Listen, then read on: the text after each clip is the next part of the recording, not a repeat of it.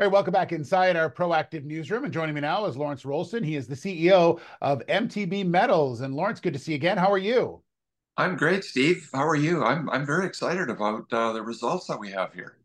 Yeah, it's exciting results, no doubt, from uh, the Telegraph Project. And uh, Lawrence, let's start with uh, the, the key one, which is a, a really big step out. And uh, it really has shown some really interesting things about this Telegraph Project.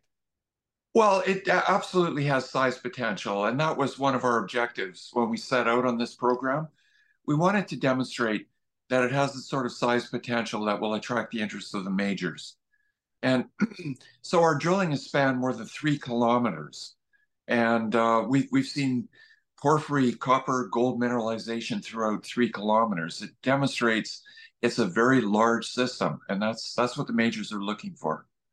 Yeah, you, you you in the news release you talk about uh, one area that is it Dok. Am I saying that correct? The Dok Trend.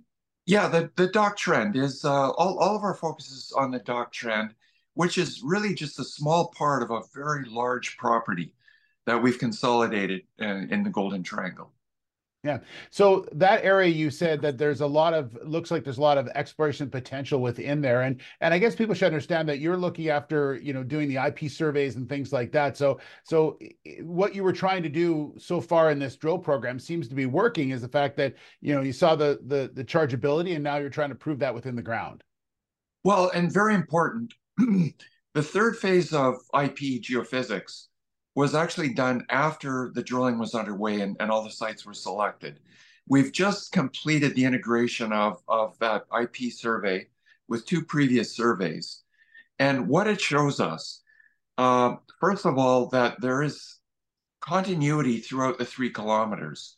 But more importantly, and, and this shows up really well in a map and several cross-sections in that news release, that The, the drilling has just clipped the edges of the chargeability highs. Now, if we had the I P before we did the drilling, we would have moved those drill holes to hit the chargeability highs. But, but we, we just have it now. It provides us very important information with regard to the interpretation of the drilling. It shows we just clipped the highs. And even though we're, we're on the fringe of what is the most prospective part of the system, we're getting good grades. Now, not the really high, exciting grades that some investors were, were hoping for, but enough to show that even on the fringes of the chargeability highs, we're getting good grades. What, one of the intervals had three percent copper over a short interval, but we're seeing tens of meters of economic grades.